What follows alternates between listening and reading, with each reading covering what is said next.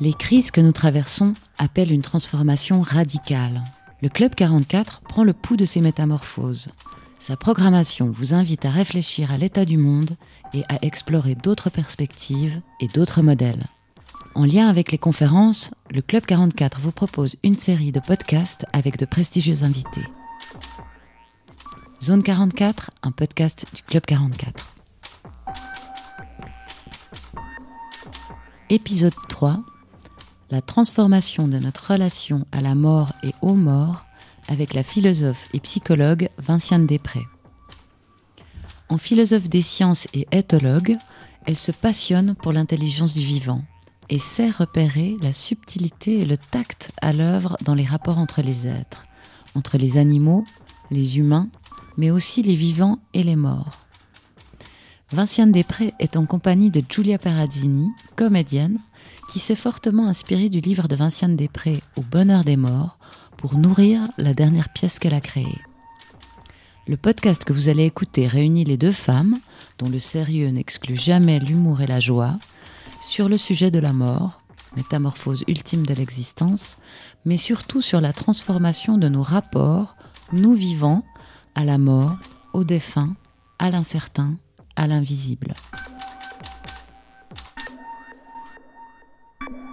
Bonjour Vinciane. Bonjour Julia. Merci beaucoup d'être euh, là. J'ai beaucoup de chance de pouvoir te poser des questions parce que euh, ta recherche a, a été euh, très forte pour moi. Je crois que la première fois que je t'ai entendu, c'était quand j'étais dans un train. Un ami qui venait de perdre son père m'avait envoyé un podcast.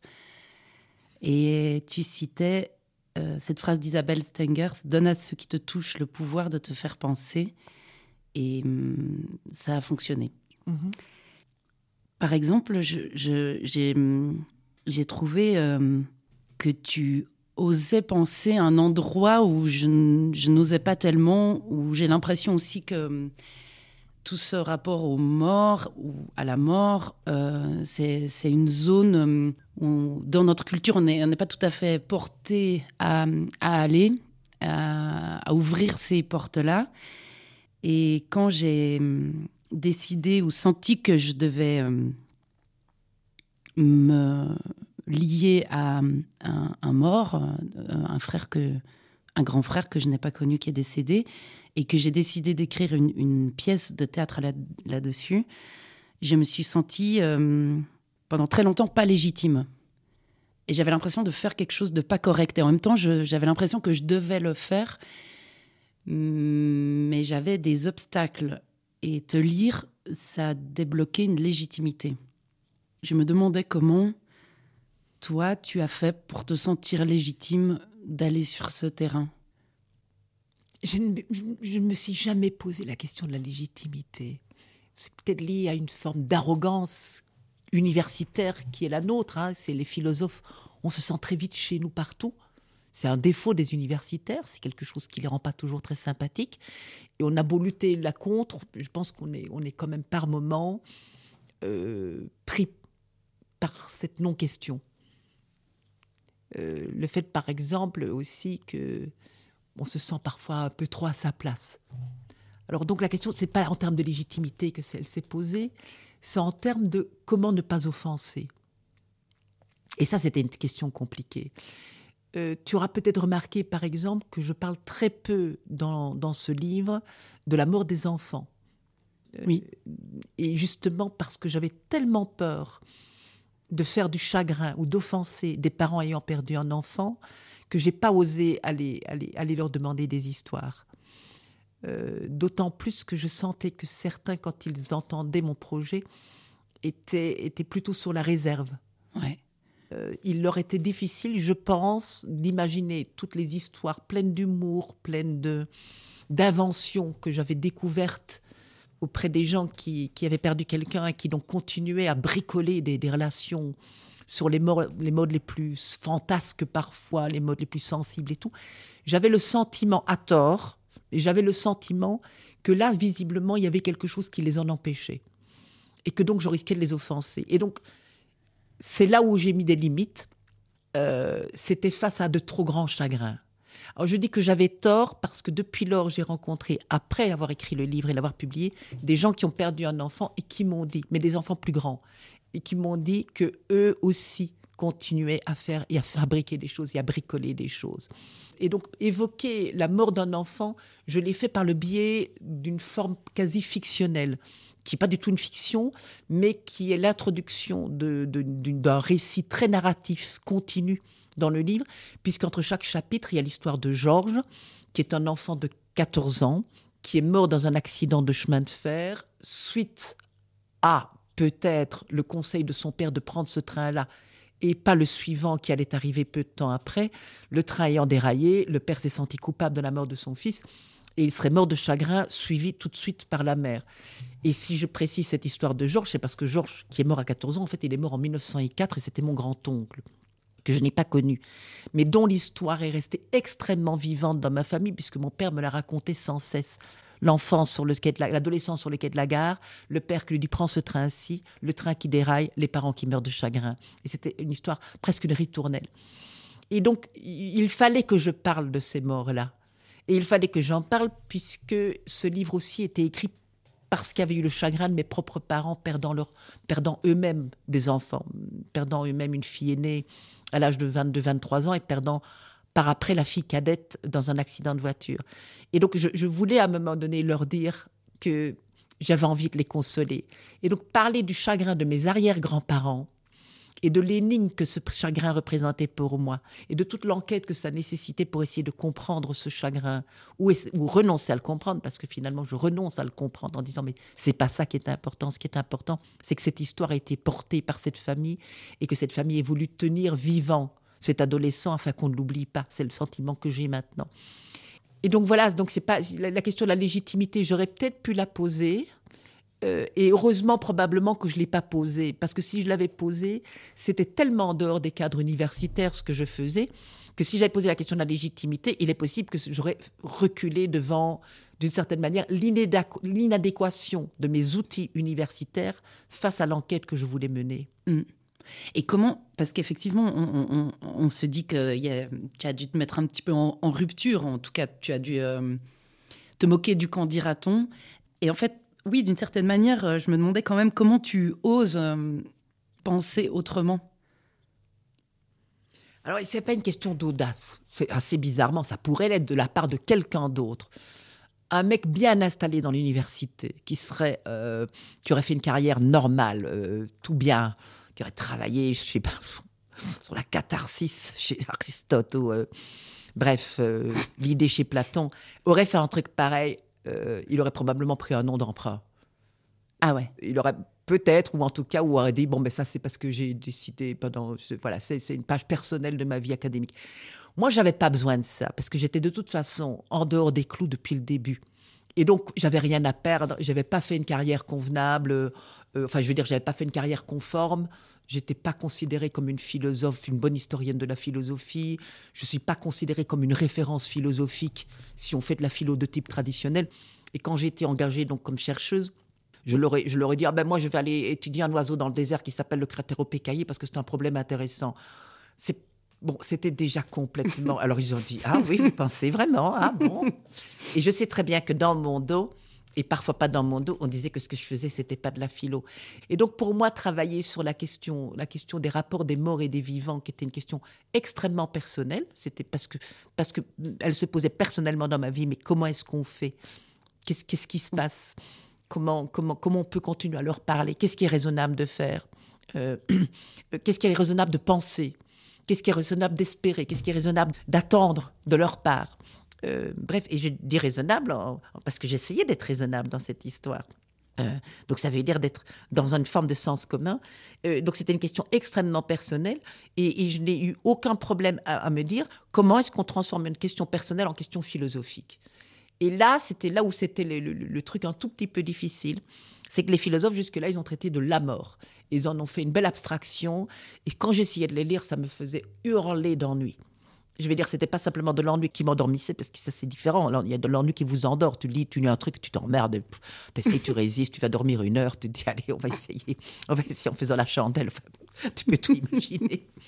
Et là, c'était un ennui qui m'emmerdait un point que j'avais envie de hurler par moment, tellement je trouvais qu'ils avaient asséché le problème des morts, qu'ils en avaient fait un problème conceptuel, un problème de nouveau pour tricoter de la pensée aride. Et là, je me suis dit non, il faut, il faut rephilosopher cette affaire-là, il faut rejouer les dés sur cette affaire-là. Et donc la difficulté était de comment jouer les dés en restant dans le domaine de la philosophie, donc en n'allant pas du côté de la psychologie, en n'allant pas nécessairement du côté de comme les anthropologues faire une anthropologie de la contemporanéité qui aurait été de faire une enquête ou de la sociologie. C'était c'est quoi le geste philosophique? Et là je ne l'ai pas trouvé a priori. J'ai dû l'expérimenter. Et l'expérimenter c'était de découvrir par exemple parce que moi ce qui m'intéresse ce sont les protocoles c'était de découvrir quel est le bon protocole pour mener cette enquête. Le geste philosophique c'était d'enquêter ça de toute façon. Mais enquêter sur quoi et enquêter comment c'était la question qui restait ouverte et heureusement, très rapidement, j'ai compris que les gens eux-mêmes m'avaient donné les objets de mon enquête et la méthode de mon enquête, parce que chaque fois que je disais j'ai envie de travailler là-dessus, les gens me disaient ah ben tu devrais lire ceci. Ah, tu devrais aller voir tel film. Oh, pourquoi tu vas pas chez les médiums? Tu sais qu'il y a un musée de l'enterrement à Vienne. Bref, etc., etc. Et donc, et les gens me disaient, tu sais, c'est marrant que tu me racontes ça parce que moi, ma grand-mère, ou moi, mon père, ou moi, moi-même, je parle encore à mon père tous les jours, ou euh, ma sœur euh, fait des cadeaux à son mari alors qu'il est décédé depuis dix ans, et des choses comme ça. Et donc, je découvrais que les gens avaient énormément de choses à raconter et que donc mon enquête allait être extrêmement aidée par le fait de me fier à la manière dont les gens eux-mêmes avaient enquêté. Et le geste proprement philosophique a été d'apprendre très vite que si les gens peuvent vous raconter tant de choses sur leur mort, c'est parce qu'ils mènent tous des enquêtes et qu'il y a toujours une enquête qui se mène quand quelqu'un meurt, si ça se passe bien. C'est quand ça se passe mal qu'il n'y a pas d'enquête et le, manque d'enquête est un très mauvais signe. C'est un signe d'un mort qui ne, dont personne ne portera le deuil pour parler, comme Judith Butler, c'est-à-dire un mort qui ne sera pas reconnu comme légitimement pleurable comme légitimement ayant été important. Euh, ce sont les disparus dans les charniers, ce sont les morts politiques hmm. qu'on efface complètement. Ce sont les gens qu'on fait disparaître dans les régimes de dictature et des choses comme ça. ou bien c'est l'ennemi pendant la guerre, le corps de l'ennemi pendant la guerre. Euh, en revanche, quand il y a quelqu'un qui meurt, il y a un processus d'enquête qui se met en place tout le temps. Donc il s'agit à la fois de réparer, mais il s'agit aussi de remettre de l'ordre. Et il s'agit aussi, je pense, de, clôturer l'identité de la personne, de, je veux dire, d'une certaine manière, d'achever sa vie euh, en, décrivant l'histoire de la fin de sa vie. Mais ça, c'est qu'une toute petite partie des enquêtes. Les vraies enquêtes, moi, qui m'intéressent, c'est quand quelqu'un meurt, très souvent, on se pose la question, tiens, mais qui est-ce qu'il était finalement? Mm. euh, Pourquoi je ne lui ai pas posé cette question-là? Tiens, qu'est-ce qu'il pensait de ça? Et puis, il y a une enquête qui se mène aussi dans ce qu'on appelle les cérémonies d'hommage. Lors des rituels d'enterrement, il y a plein de gens qui viennent parler, qui viennent dire, euh, même parfois qui disent tu. Tu te souviens, tu étais, ou quand il a fait ceci, ou bien c'était quelqu'un d'important, ou ce qu'il a écrit, euh, etc. Et ces cérémonies d'hommage, ce sont des vraies enquêtes. Pourquoi? Ce sont des enquêtes collectives pour redéfinir le mort et lui donner plus d'épaisseur. Et ça, c'est très, très intéressant. Le nombre d'enfants qui font des enquêtes sur leurs parents, après la mort de ceux-ci. Et donc, ça veut dire que moi, je m'adressais à des enquêteurs qui non seulement se posaient la question, avaient amorcé des processus d'enquête de qui était le mort, qu'est-ce qu'ils voudraient qu'est-ce qu'ils voudraient qu'on fasse, mais continuer aussi à enquêter sur la situation présente, c'est-à-dire sur qu'est-ce qu'on peut faire avec lui. Qu'est-ce mm. qu'on peut attendre comme mm. signe ou ne pas attendre comme signe? Quels sont les modes de relation possibles? Et donc ça, c'est le geste proprement philosophique qui, je pense, donnait une certaine légitimité à ce que je faisais dans la mesure où les gens m'avaient indiqué comment avoir une prise philosophique sur ce qu'ils faisaient, c'est-à-dire les considérer comme des enquêteurs et n'être finalement moi-même qu'une enquêtrice sur la manière dont on enquête. Oui, alors on comprend que tu as dû euh, passer d'une forme de contrôle à un lâcher-prise que tu as renommé donner prise. Comment tu, passes de ce lâcher-prise à ce donner prise Quelle est la différence? Je sais que tu parles aussi de la voie du milieu, dont j'aimerais bien que tu nous parles. D'accord, oui. Alors, le, problème du contrôle, c'est que quand normalement on fait de la recherche, on est censé plus ou moins voir où on va. Euh, et donc, il faut un minimum de contrôle. Et le contrôle, par exemple, s'exerce de manière très simple. C'est très pratique, hein, ce contrôle. C'est, tu dis, par exemple, bon, ben, je regarde, euh, voilà les livres qu'il faudrait lire. Donc, tu les lis. Ben, tu vas voir dans la bibliographie, tu te dis, tiens, ça, ça a l'air, euh, hein, ça a l'air bien intéressant ce qu'elle a écrit, je vais lire ça. Et donc, c'est très contrôlé, finalement, puisque tu, tu suis une espèce d'arborescence. Et donc, tu es dans le contrôle. Ici, j'avais compris que ce que je lisais ne m'apportait rien en tout cas au début. C'était soit de la psychologie du deuil et, c'était, épouvantablement pauvre, soit de l'anthropologie et c'était épouvantablement exotique. Hmm. Puisque moi, je voulais travailler avec les gens de chez nous. Oui. Donc, je voulais pas aller au Mexique. Je sais bien qu'ils ont là des, un milieu qui n'est pas hostile, qui n'est pas toxique, où les morts sont bienvenus, où les relations sont cultivées. Bref, je pouvais pas lire les sociologues parce que c'était encore pire. Les sociologues étaient tous avec une espèce d'idée complètement monomaniaque. Nous avons évacué les morts de nos sociétés, il faut les faire revenir. Mais c'est pas vrai, personne n'a évacué les morts de nos sociétés. C'est eux, les sociologues, qui les ont évacués, puis qui, après avoir bien évacué, après avoir fait des, croisades en faveur du matérialisme et de la laïcité, nous disent ah ben maintenant vous avez perdu vos morts, il faut absolument les réhabiliter, les, bon, les rapatrier. non, je marche pas dans ce piège. Je marche pas dans ce piège. Donc finalement, je pouvais pas. Je, veux dire, les lectures n'étaient pas possibles. Donc j'ai dû abandonner. Donc ça veut dire que je quitte mes équipements habituels. Qu'est-ce ah que je fais? Donc je dois rencontrer des gens. Alors à ce moment-là, comment on fait? On ne peut pas contrôler les gens. Ou alors, si on les contrôle, c'est très facile de contrôler les gens pour produire quelque chose qui est inepte, grossier, violent et inintéressant. C'est-à-dire, on leur pose des questions. Est-ce que vous croyez aux fantômes? Est-ce que vous pensez qu'il y a une vie après la mort? Quand les gens leur posent des questions comme ça, ils se disent soit D'abord, c'est pas intéressant comme question. Croire à la vie après la mort, c'est pas une question intéressante. C'est pas du tout dans ces termes-là que les choses se posent. D'abord, on ne pose pas en termes de croyances. Ce sont des, actes du quotidien qui font que des choses se passent. C'est dans les gestes, dans les sensations, dans les pensées, dans la manière de parler aux morts, etc. Donc, qu'est-ce qui reste à faire? C'est de constater, évidemment, que quand je dis aux gens que j'aimerais bien travailler là-dessus, eux me disent comment je dois faire. C'est-à-dire me disent, moi j'ai une histoire à te raconter, donc ça mm. veut dire qu'ils me disent, si tu veux enquêter, viens me voir, je te raconte mon histoire. Ou va voir ma tante, ou je vais te donner l'adresse, ou va voir ce film-là, lis ce livre-là, tiens, je te l'apporte, et tout ça. Parce qu'en plus, je recevais plein de cadeaux et tout, donc les gens collaboraient vraiment. Donc d'une certaine manière, j'étais pas du tout... Euh, donc le contrôle, j'avais dû, dû le perdre. Et le perdre complètement. Mais en même temps, c'était pas une enquête dont, je considérais qu'elle devait avoir un aboutissement. J'avais juste envie de la ah. mener. Donc j'ai jamais dit je vais faire un livre, j'ai jamais dit ah, juste j'avais envie de la mener et c'est tout. Mais comme la plupart de mes projets de recherche, comme je ne réponds jamais à une commande, je refuse les commandes. Je veux dire moi quand j'entame un projet de recherche, si à un moment donné ça va pas, je m'ennuie, euh, c'est pas si intéressant que ça, je peux laisser tomber. C'est le luxe que je me suis offert ah en n'ayant aucune ambition carriériste. Ah ouais, Et donc forcément, l'appel à plus royal et personne qui vient m'ennuyer, si ce n'est des amis et des collègues amis, parce que j'ai maintenant beaucoup de collègues amis qui juste sont intéressés et joyeux d'échanger avec moi. Bon, ça, ceci étant posé. Je suis quand même un peu déstabilisée parce que j'ai pas mes outils habituels et je suis pas dans mes chemins habituels. Mais en même temps, je me rends compte que les gens font très très bien le travail que donc je peux leur faire confiance. Mais je me dis, il faut quand même un minimum de cadre à mon travail. Et donc le seul cadre que je me suis donné, c'est que je me suis en fait inspirée de Sophie Kahl, l'artiste plasticienne, et notamment de ces ce que j'appelle moi ces parcours d'obéissance. Quand elle demande à Paul Auster de lui écrire à l'avance un roman qu'elle va performer, que Paul Auster refuse, mais que quand même il va lui donner quelques directives pour vivre à New York. Elle devra récolter des sourires et elle devra euh, aménager un endroit de New York pour en faire un endroit qui soit vraiment euh, bien, etc. Donc elle va aménager une, cabine téléphonique qu'elle va décorer, qu'elle va agrémenter d'une bouteille de whisky, etc. Et elle va beurrer des centaines de tartines qu'elle va aller distribuer aux gens dans la rue pour pouvoir recevoir le plus de sourires possible. Donc ça, c'est un parcours d'obéissance. Et je me suis dit, c'est trop beau ces parcours d'obéissance parce que ça remet tellement en question quelque chose qui est de l'ordre que nous avons toujours l'initiative de nos actions, que nous mm. savons ce que nous faisons, que nous sommes dans des démarches où il y a un moi bien unifié, bien rationnel et tout. Et Sophie Kahl rejoue complètement ça. Elle décide que finalement, c'est aller à la rencontre de son futur. D'une certaine manière, c'est l'accueillir, c'est dire si mm. le futur est là, tel qu'on me le définit, eh bien, je vais là à sa rencontre et je vais, je vais essayer de l'accueillir comme il faut. Et je me suis dit, pourquoi ne pas imaginer que pour ma propre enquête, ce soit les gens qui complètement me disent ce que je dois faire. Et donc, pendant un an, je vais lâcher complètement tout contrôle. Et chaque fois que quelqu'un me dira quelque chose que je dois faire par rapport à cette enquête, j'obéirai.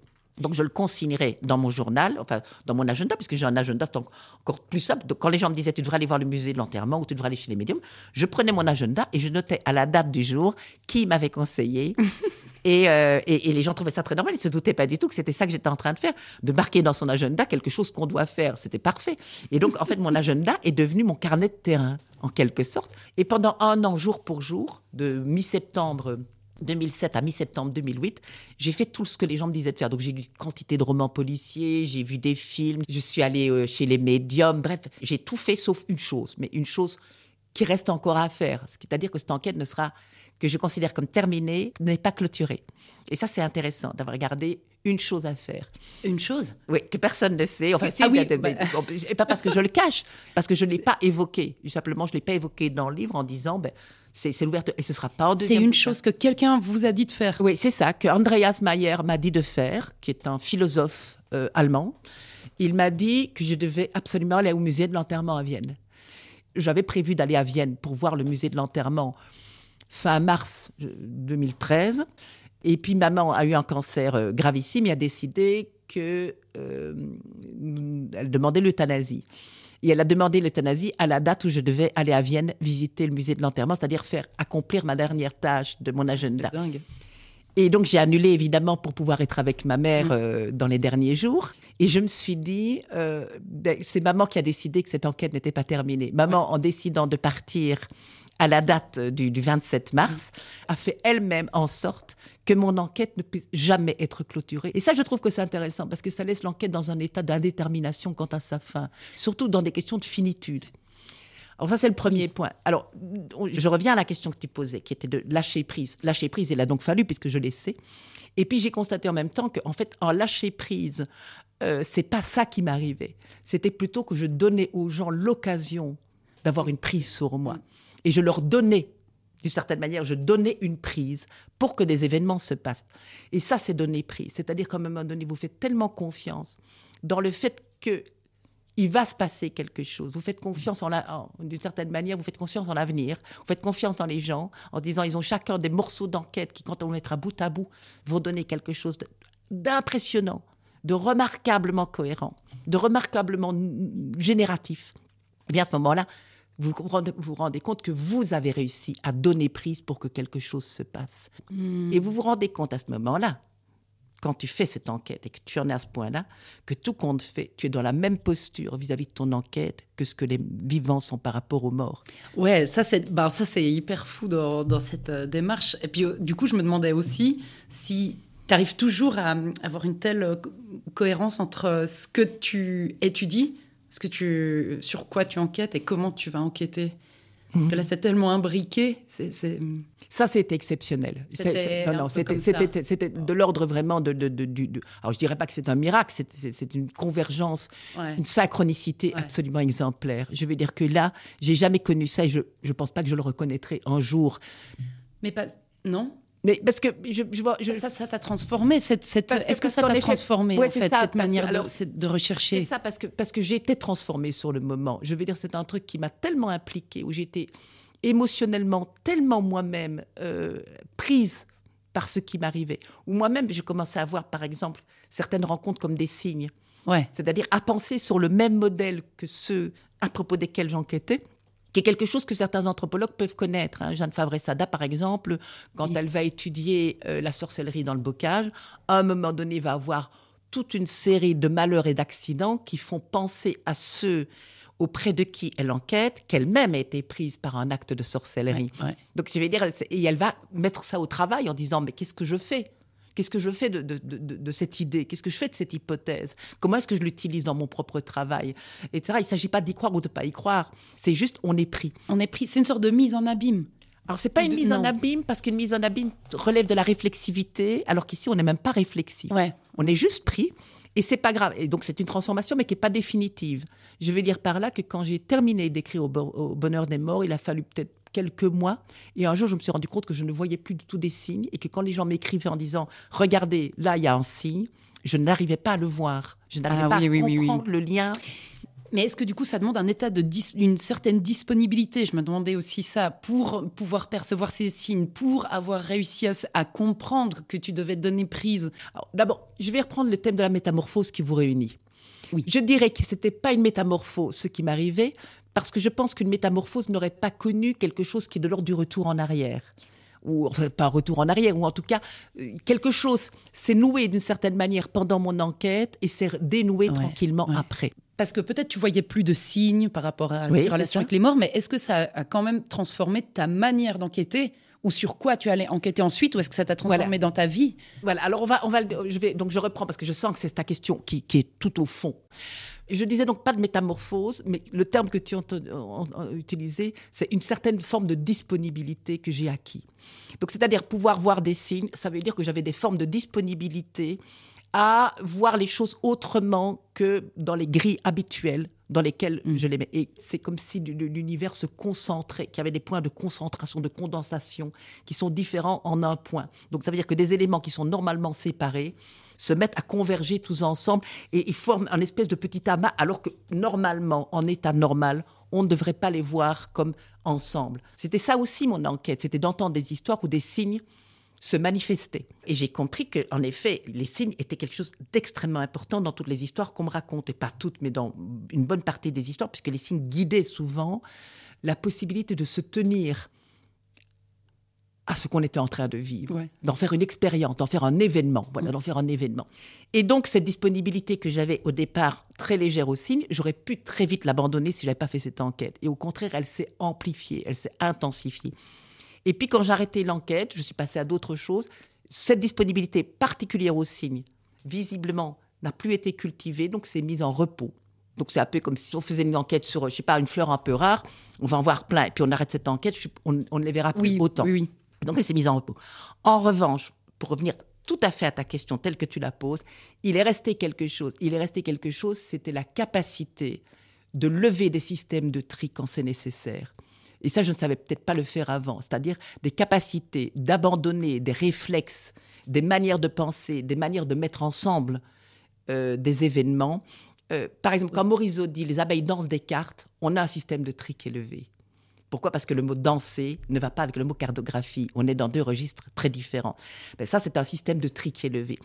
Quand euh, je commence à imaginer qu'un vol d'oiseau pourrait laisser un sillage qui ressemble à une ride, telle qu'on voit des rides dans l'eau, et qui serait dans l'air parce qu'une plume pourrait peut-être modifier la densité de l'air, je suis dans une certaine forme de disponibilité, parce qu'en fait, je prends tout ce que je sais des scientifiques, et puis je le mets tout à fait ailleurs, sans transition. Je vais dire, là, je fais carrément un saut de frontières disciplinaires, où je vais carrément dans l'ordre de la spéculation. Et normalement, ces deux ne sont pas ensemble. Je ne suis pas poète, mais je sais que là, je fais référence à un mode de pensée qui est poétique. Hmm. Alors, je me demandais aussi s'il y avait euh, un protocole pour rentrer en contact avec un mort, ou bon, c'est peut-être pas un bon mot, une démarche, ou, ou peut-être cet état de disponibilité que tu as découvert pendant la démarche, parce que euh, voilà, les histoires que tu relates sont des relations entre euh, vivant et mort plutôt heureuse ou réussie, efficiente, inspirante. Mais comment ça, ça peut ne pas être non plus complexant pour ceux qui n'y arrivent pas et qui voudraient? Euh, J'ai par exemple une amie qui me dit qu'elle a de la difficulté à, trouver une relation avec son père décédé, qu'elle a de la peine à, se le représenter, par exemple. Elle me dit, mais quelle image choisir? Est-ce qu'il faut une image ou pas? Je le prends à quel âge? Malade ou pas? Avant Comment se représenter l'autre quand il est plus là? Elle me parle de son manque d'outils culturels, traditionnels pour euh, créer une relation euh, et dans la nuance. C'est pas s'il y a des protocoles parce qu'on est très démunis. On est extrêmement démunis puisqu'on est dans un milieu qui est relativement hostile les gens le disent eux-mêmes. Hein. Par exemple, quand ils vont chez les médiums, ils disent ben, on peut parler de ça ici, mais ailleurs, on ne peut pas en parler. Il y a des gens qui me racontaient des histoires et qui me disaient je suis content de vous en parler parce que c'est vrai qu'on ne peut pas souvent échanger avec ça. Et c'était des vrais échanges parce que moi-même, je leur racontais toutes les histoires qu'on m'avait enfin pas toutes, mais certaines des histoires qu'on m'avait racontées.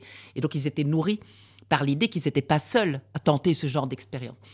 Du côté du protocole, donc on ne sait pas. On sait pas. Il y a des cultures qui ont mis au point des protocoles et ça, c'est assez bien foutu, euh, qui marche bien.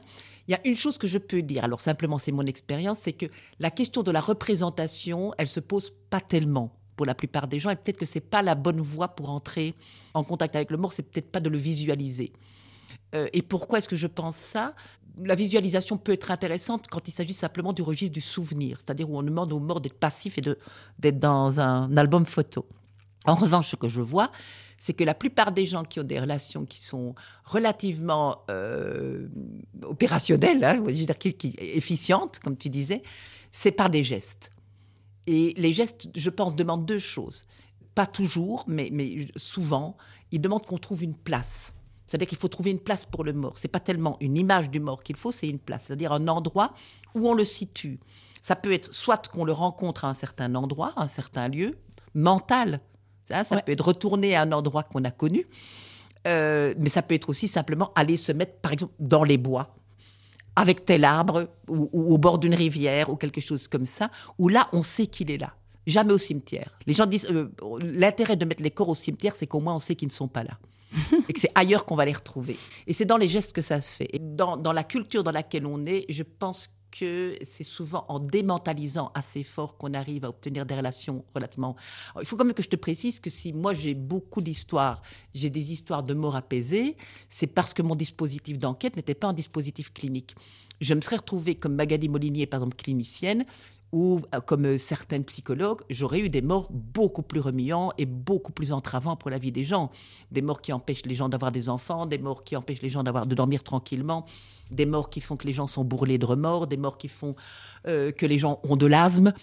Ce sont hmm. aussi des choses qui arrivent. Je veux dire, des morts qui sont très envahissants parce que quelque chose n'a pas été réglé. Hmm. Moi, les morts dont on me parlait, parce que c'était un dispositif d'enquête qui était très socialisé, je veux dire par là, que jamais je ne suis allée à la rencontre des gens. C'était là où j'étais. Quand on me demandait sur quoi tu travailles, je répondais et puis je récoltais les fruits de cette annonce. Ce qui veut dire que les gens ne me racontaient pas des histoires abominables. Ouais, ouais, ouais, ouais, Parce que c'était pas le bon, c'était pas le lieu, c'était pas le bon dispositif, et j'étais pas la bonne personne. Tu parlais aussi de redéfinir les limites de l'intériorité dans ton livre. Cette formulation, euh, je la trouvais euh, hyper euh, inspirante.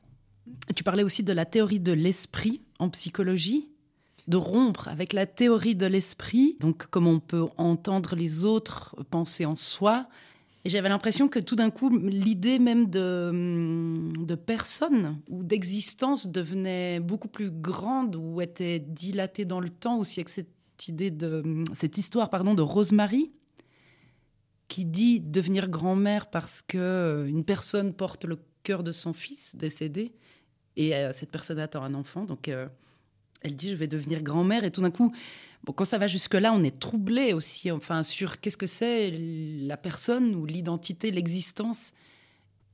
Est-ce que ça nous rassure parce qu'on a de la peine avec euh, ce qui finit? Alors, par exemple, tu dis, est-ce que ça nous rassure parce qu'on a de la peine avec ce qui finit? Et tu dis aussi, ces deux, deux phrases qui sont importantes dans ta question, on est troublé, qu'est-ce que c'est la personne, qu'est-ce que c'est l'existence? Mais il y a deux mots qui vont, qui vont venir et qui sont très importants pour moi, c'est le mot troublé. En fait, je n'ai pas utilisé ce mot probablement dans le livre parce que c'est un mot avec lequel je travaillais pas encore beaucoup. Alors que maintenant, il, me, il, m'appelle ce mot-là. C'est quoi le trouble? C'est quoi être troublé? Et c'est un mot très intéressant parce que, en fait, tu es en train, avec ce mot, de traverser plusieurs couches de signification qui sont présentes à la fois dans ce que tu fais et à la fois dans mon livre. C'est-à-dire, qu'est-ce qui trouble? Ben, Ça veut dire qu'est-ce qui permet de ne plus voir euh, la différence. quand on parle d'une eau trouble, c'est une eau en fait où se sont mélangés divers ingrédients, de la vase, de la boue, des plantes et de l'eau. Donc ça veut dire qu'à ce moment-là, il n'y a plus des questions de catégories et de frontières. Et c'est ça aussi être troublé, c'est-à-dire être affecté par des choses qui normalement devraient rester extérieures. Et quand tu dis est-ce que ça nous rassure parce qu'on a de la peine avec ce qui finit, en aucun cas, je n'interpréterai ta question comme ça, nous console, euh, voilà, on se console à bon compte en se disant que peut-être qu'ils sont toujours là. Non, c'est pas ça, c'est autre chose. C'est quelque chose avec ce qui finit. C'est-à-dire que d'une certaine manière, c'est triste d'être une personne telle qu'on le définit actuellement. C'est triste parce que c'est une conception très pauvre de la personne. Je veux dire, comme quelque chose qui est justement fini. Et toute ta question concerne la finitude.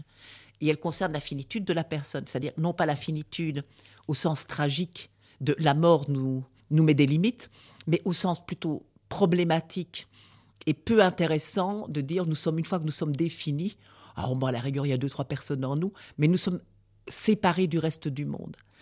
Et c'est là où je vais, en appeler à William James, qui est, je pense, le philosophe qui m'a le mieux aidé à penser la personne comme justement étant non finie. Euh, alors, d'un côté, il y a William James qui dit que la, conscience, par exemple, ben, on ne sait pas jusqu'où elle ramifie. On ne sait pas euh, comment, comment. Il s'est beaucoup intéressé, par exemple, aux gens qui étaient des clairvoyants, des extralucides, des médiums, des gens de très grand talent, comme on en trouvait au cours du 19e siècle. et dont on ne sait pas si c'est de la télépathie, comment ils entrent en connexion, mais qui savent des choses que normalement tu devrais avoir dans ta tête toute seule. Et ils y ont accès. Ça, c'est le premier point. Le deuxième point, c'est Tania Lurman qui va reprendre une idée très semblable, qui est une anthropologue américaine contemporaine et qui a fait tout un travail notamment auprès de chrétiens du revival, euh, les Christians américains, qui essayent de travailler pour pouvoir entrer en contact immédiat avec Dieu. Et pour pouvoir entrer en contact immédiat avec Dieu, il y a tout un travail de mise en non seulement de mise en disponibilité, mais de, développement des capacités d'absorption, de développement de l'acuité euh, de certaines formes de sensibilité et aussi de capacité de discrimination. Parce que quand tu entends Dieu dans ta tête après lui avoir posé une question, tu dois pouvoir discriminer si c'est bien Dieu qui parle ou bien si c'est toi qui es en train de produire un discours. Et ça, ça demande tout un travail, de travail de lecture, de travail de travail de la métaphore, de travail de mise en transe. Et, bon, et elle va étudier comment comment est-ce qu'on devient capable de faire ça. Et donc, au lieu de considérer le fait de penser que le fait de pouvoir parler avec Dieu et de l'entendre répondre dans ta tête est une espèce de folie, de sottise ou de, mode primitif d'être des Américains, elle va le prendre très au sérieux, elle va considérer ça comme une, compétence qui s'acquiert, qui se travaille. Et elle va parler de quelque chose de très joli comme concept, elle va parler de la porosité de l'esprit. Et elle dit que en fait, ce que ces gens apprennent, c'est à rompre avec la théorie de l'esprit qui nous est familière et dans laquelle on a été plus ou moins formaté, façonné. Alors cette théorie de l'esprit, tu le disais dans la question, c'est quand tu chantonnes une musique dans ta propre tête ou tu te souviens d'une musique, tu fais très bien la différence entre la musique qui est à la radio, tu sais bien qu'elle vient de l'extérieur, et quand tu chantonnes dans ta tête une petite musique qui te revient, tu sais très bien qu'elle vient de ta tête et qu'elle ne vient pas de l'extérieur. Et ce que ces personnes apprennent, c'est à rompre avec cette séparation? Pouvoir entendre parler Dieu dans sa tête. Il faut rompre avec cette théorie de l'esprit qui fait l'esprit comme une espèce de boîte fermée sur elle-même, qui n'a de contact avec l'extérieur que par les filtres de la sensorialité, euh, entendre, voir, euh, respirer, etc. Et donc, il, était évident que, par exemple, tous les thématiques qui nous, qui nous occupent, qui nous travaillent, euh, l'idée, par exemple, que qu'un enfant mort, par exemple, puisse continuer, que tu n'as pas connu, puisse continuer à affecter ta vie, et d'une certaine manière à être présent, euh, quitte même à ce que tu puisses même imaginer qu'il y ait des formes de présence qui sont pas seulement de l'ordre de l'imaginaire, mais qui a quelque chose, ben ça demande peut-être une certaine forme de porosité de l'esprit, non seulement pour pouvoir le penser et l'imaginer, mais pour que ça devienne quelque chose d'actif. Donc ça, c'est toutes des questions qui sont extrêmement importantes, et, et c'est vrai que ce rapport particulier qu'on a avec des êtres euh, dont on ne sait pas quel est le bon régime d'existence, on doit tout le temps le construire, les morts par exemple, eh bien, demande en effet, ou en tout cas euh, ouvre, la, la voie à la possibilité de reprendre ce que William James avait commencé à entreprendre comme projet et que Tania Lurman fait aussi, c'est-à-dire de commencer à revisiter et à réinterroger ce que nous appelons une personne euh, et à réinterroger les possibilités de communication autres que celles qu'on avait jusqu'à présent attribué ou assigné plutôt à laquelle la personne est assignée. Euh, plutôt que de dire je désire, eh bien les choses, par exemple, m'appellent ou euh, les choses, euh, les choses intensifient leur importance pour m'appâter. Sauf que notre, notre culture, notre manière de concevoir le statut de la personne, le statut de l'autonomie surtout, puisque s'il y a bien quelque chose qui est crucialement rigide dans notre façon de concevoir l'éducation des enfants, ce qu'est être une personne, la notion de conscience, la notion de responsabilité tant morale que juridique, etc. C'est une, surimportance attribuée à la maîtrise de l'action, c'est-à-dire au fait d'être pleinement sujet de ses actes et euh, avec évidemment toutes les inquiétudes de la pensée critique qui dit oui mais on est quand même déterminé par euh, conscience de classe, par, euh, par la génétique, etc. Mais ces critiques ne font que renforcer cette espèce de fascination pour une totale maîtrise de l'action. On s'en taperait le coquillard de savoir qu'on est déterminé par des gènes ou par des pulsions ou par un inconscient ou par le fait d'appartenir à une certaine classe sociale si nous n'avions pas une telle fascination, aussi rigide, aussi têtue, aussi peu négociable pour l'autonomie de l'action et pour l'idée que nous sommes maîtres de nos actes. et que c'est à chaque fois au grand regret de voir les déterminations, ou bien euh, les sociologues ou les psychologues adorent nous dire que, que nous sommes moins libres que ce que nous l'imaginons. Mais nous l'imaginons être si libres que les psychologues participent de cette fascination et tirent leur profit, évidemment, de cette fascination qu'ils peuvent euh, critiquer pour prétendument nous dessiller les yeux. Et donc ça, je crois que c'est quand même quelque chose d'important.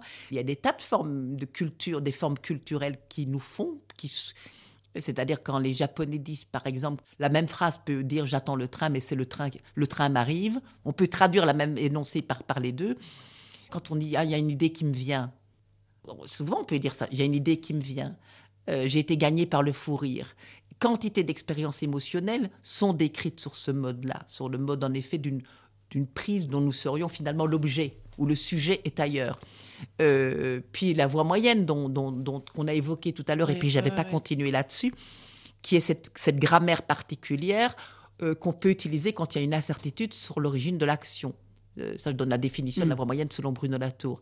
Alors, ça veut dire quoi? Ben, Ça veut dire que, par exemple, quand on est séduit par quelqu'un ou par quelque chose, quand on est appâté, mais qui, est, qui est à l'origine de l'action? Est-ce que c'est nous qui sommes appâtés ou est-ce que c'est la chose qui nous a appâtés ou nous a séduits? Là, il y a une hésitation. Et la voix moyenne, ben, d'une certaine manière, qui était une forme grammaticale que les anciens Grecs utilisaient, mais qui a disparu de nos langues, mais qui peut être réavivée, si on veut, par des formulations du style il m'a fait faire quelque chose, j'ai été capturée, euh, j'ai été mobilisée, j'ai été enrôlée, j'ai été séduite, j'ai été, etc. Enfin, je veux dire, on a quantité de formules verbales qui permettent de raviver à chaque fois la voix moyenne. Et donc, ça veut dire que nous avons aussi des expériences où nos intentions, d'une certaine manière, viennent souvent qualifier l'action a posteriori, mais euh, on ne peut pas dire que c'était nos intentions qui nous guidaient. Voilà. Sur la question de l'inspiration, tout simplement, je me demandais qu'est-ce qui t'inspire? Qu'est-ce qui t'a inspiré aussi que dans ta vie ou chez des penseurs, penseuses, artistes? Je n'ai pas le sentiment d'être inspirée. C'est pour ça que je ne sais pas répondre à cette question. Je, n'ai jamais le sentiment d'être inspirée. Euh, pour une raison très simple. Alors, je vais, je vais revenir à William James avec ce, ce que je proposais, je pense, tout à l'heure, c'est de dire pour moi, la merveille de William James, c'est quand il, quand il va proposer les idées, c'est pas ce que nous pensons, c'est ce qui nous fait penser. Mm. Eh bien, je pense que si, je n'ai pas le sentiment d'être inspiré, c'est parce qu'à un moment donné, je vais prendre une idée qui n'est jamais la mienne, je vais la, la, mettre au travail, et l'idée va produire des choses si j'accepte de lui laisser suffisamment de marge de manœuvre pour me laisser ne pas aller en ligne droite et ne pas aller là où c'est prévisible que j'irai. Donc, c'est-à-dire développer son possible plutôt que le probable de ce qui lui arriverait. Et ça, c'est le travail de l'écriture. Ça, c'est la merveille du travail de l'écriture. Euh, c'est-à-dire que l'écriture commence par une idée que j'ai envie de mettre à l'épreuve, dont j'ai envie euh, d'explorer ce qu'elle est capable de me faire faire. Ouais. Et puis, j'essaye. Et généralement, ça ne se fait pas comme ça c'est généralement un an ou deux ou trois ou quatre d'enquête pour commencer. Donc il y a une idée qui s'impose à moi à un moment donné. Ça, tiens, ça c'est quelque chose qui mériterait d'être déplié, d'être pensé, d'être exploré. Je voudrais d'être enquêté. Je voudrais savoir plein de choses sur. Je vais lire tout ce qu'il est possible de lire dessus et en faisant des choses qui sont très pratiques, c'est-à-dire en prenant des notes dans des grands cahiers. Ben, une fois que je me mets à écrire, j'ai ce travail, euh, je vais relire tous mes cahiers. Et puis là, l'idée a commencé à s'épaissir très fort. Donc elle est devenue très épaisse de tout ce que j'ai appris. Et donc maintenant, il faut la désépaissir, c'est-à-dire il faut la remettre toute mince et la réépaissir, refaire tout le trajet, tout le trajet d'épaississement. Ben, c'est ça l'inspiration. C'est l'idée qui accepte à un moment donné d'être débarrassée de tout ce qui est venu se greffer, se coller contre elle, et de, se remplumer au fur et à mesure, de se regonfler d'air, de plumes, de matériaux, etc. au fur et à mesure, en sachant qu'il y a un point crucial dans l'écriture, et ça je l'ai appris avec les années, c'est que je dois toujours écrire à un moment précis, qui est un moment de bascule. Alors qu'est-ce que j'appelle un moment de précis, un moment de bascule, qui dit la fragilité finalement de cette entreprise, c'est que je dois avoir, je dois avoir suffisamment lu et je connais, j'ai assez de familiarité pour me sentir tout à fait à l'aise et ne pas être terrifiée à l'idée euh, que je pourrais avoir loupé quelque chose d'important. Mais je ne peux pas en savoir trop parce qu'il ne faudrait pas que j'ai perdu l'enthousiasme de la curiosité, de l'émerveillement et de la découverte au moment où je me mets à écrire, parce qu'il faut encore que je partage avec mon texte, c'est-à-dire avec de futurs lecteurs, mais c'est avec mon texte, la joie que j'ai de raconter tout ce qui m'est arrivé de merveilleux dans l'aventure qui a été cette, enquête. Et donc c'est un point de bascule, c'est-à-dire que si je vais trop longtemps, à un moment donné, ben, tout s'est banalisé. Et donc j'ai plus envie d'écrire et de partager, il n'y a plus de joie. Et si je le fais trop tôt, ah il y a encore plein d'enthousiasme, mais il y a tellement d'insécurité que cet enthousiasme ne peut pas se déployer. Si je devais définir l'aspiration, c'est simplement des petits actes techniques concrets de, création d'une chose, de son épaississement progressif, et puis simplement qu'elle accepte, et c'est là où je dois négocier avec elle, qu'elle se désépaississe, parce qu'en la réépaississant, je vais découvrir des choses que je ne savais pas. C'est-à-dire que l'écriture va me guider ailleurs que là. C'est-à-dire qu'en la remplumant, je la remplume avec d'autres couleurs, d'autres plumes, d'autres matériaux, par moment parce qu'il y a des surprises. Par exemple, je vais te donner un exemple très concret, parce que c'est jamais concret tout ça. Dernièrement, je suis en train de faire une, mini-enquête pour préparer une conférence sur, tiens, quels sont, on découvre ces derniers temps qu'il y a de plus en plus d'oiseaux qui imitent les chants des autres. Donc euh, on dit, ah ben les oiseaux ont vraiment de grands talents d'imitateurs, pas seulement l'oiseau, le fameux, le paradigmatique oiseau lire, oui évidemment, mais non, non, des autres, etc. Et des, choses de, vraiment très, très drôles, très, très impressionnantes et tout. Et puis à un moment donné, je me dis, mais attention, mais le mot imitation, que tout le monde utilise et que j'utilise moi-même et sur lequel j'avais même travaillé, c'est pas du tout ce qui est en train de se passer. Il faut absolument abandonner le mot imitation. Il ne s'agit pas d'une imitation, il s'agit d'une capture. Il faut travailler sur le terme capture. Pourquoi? Parce que c'est un vol. C'est le vol d'un bribe de chant d'un autre pour en faire autre chose. Parce que jamais un oiseau qui imite, euh, oui, si, ça arrive, mais beaucoup d'oiseaux qui imitent vont transformer ce qu'ils ont capté, ce qu'ils ont capturé, soit en autre chose, soit vont l'inscrire dans leur registre propre et donc modifier certaines choses, voire vont le réorienter, ça peut être un cri d'alarme qui peut devenir cri d'amour, donc vont le reterritorialiser sur tout à fait autre chose. Et donc c'est pas de l'imitation, l'imitation c'est faire du même avec du même. Ici, il s'agit de faire de l'autre avec du même. Et donc on n'est plus dans l'imitation, on est dans l'invention, c'est-à-dire qu'on est dans la création artistique. Et moi qui cherchais depuis des mois comment dire, comment arriver à dire que les oiseaux et certains animaux, il y a de la création artistique, je l'avais enfin. Et c'est ça être inspiré. C'est-à-dire, il arrive un tout petit quelque chose où ton texte, à un moment, t'oblige à dire Mais tu vas trop vite. Essaye un peu autre chose. Prends un peu un autre outil. Tu faut canif suisse pour le moment. Non, non. Va chercher un vrai tournevis qui ne va que pour ces fils-là et pour d'autres du même calibre. Et puis d'un seul coup, tu une belle surprise. Et là, c'est la joie, parce que c'est la joie qui t'arrive. Belle question. Le 24 mai 2022 au Club 44, Vinciane Després a donné une conférence suivie d'un dialogue avec la journaliste Manuela Salvi intitulée Si les animaux savaient écrire, pourrions-nous les lire? Vous pouvez écouter en libre accès cette archive sur notre site internet club-44.ch, rubrique médiathèque. Nous vous souhaitons également de découvrir au théâtre le spectacle de Giulia Perazzini intitulé Le souper, une pièce puissante qui parvient à vivifier notre relation avec la mort et les morts.